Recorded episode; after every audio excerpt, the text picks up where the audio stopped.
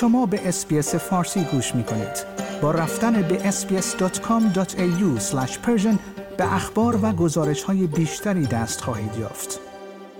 در حالی که ابهامات درباره نحوه به کما رفتن آرمیتا گراوند همچنان حل نشدند روزنامه گاردین به نقل از دو شاهد عینی مدعی شده است که او درباره حجاب اجباری با دو حجاببان زن داخل مترو درگیری داشته است یکی از این شاهدان به گاردین گفت زنی چادر پوشیده سر او فریاد زد و پرسید چرا خودش را پوشش نداده است. و افسود آرمیتا گفت آیا من از شما می‌خوام هجاب خود را بردارید؟ چرا شما از من می‌پرسید روسری بپوشم؟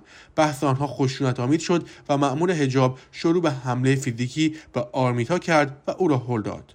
آرمیتا دختر 16 ساله است که صبح روز یکشنبه در مسیر مدرسه در ایستگاه متروی شهدای تهران به گفته مقامهای جمهوری اسلامی به دلیل افت فشار بیهوش شد.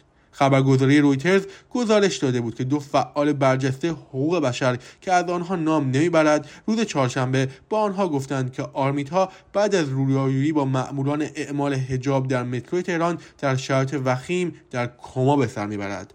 گاردین در حالی چنین موضوعی را مطرح کرده است که قبلا مسعود درستی مدیرعامل مترو تهران احتمال درگیری عوامل اجرایی آن شرکت را رد کرده بود و گفت که این دانش آموز دختر به دلیل افت فشار از هوش رفته است. خبرگزاری ایرنا وابسته به دولت جمهوری اسلامی هم در گزارشی دلیل بیهوشی آرمیتا را افت فشار خون خوانده بود. تردیدها درباره علت بیهوشی این دختر 16 ساله در حالی رو به افزایش است که رادیو فردا می‌گوید چند رسانه غیر دولتی در ایران از پیگیری وضعیت او که در کما به سر می‌برد و انتشار گزارش دربارهاش منع شدند.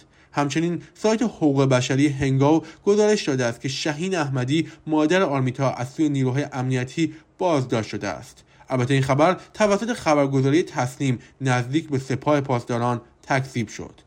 چند روز پیش هم مریم لطفی خبرنگار روزنامه شرق که برای تهیه گزارش در این مورد به بیمارستان نیروی هوایی رفته آیا بود می‌خواهید به مطالب بیشتری مانند این گزارش گوش کنید؟ شنوندگان گرامی از طریق اپل پادکست گوگل پادکست اسپاتیفای.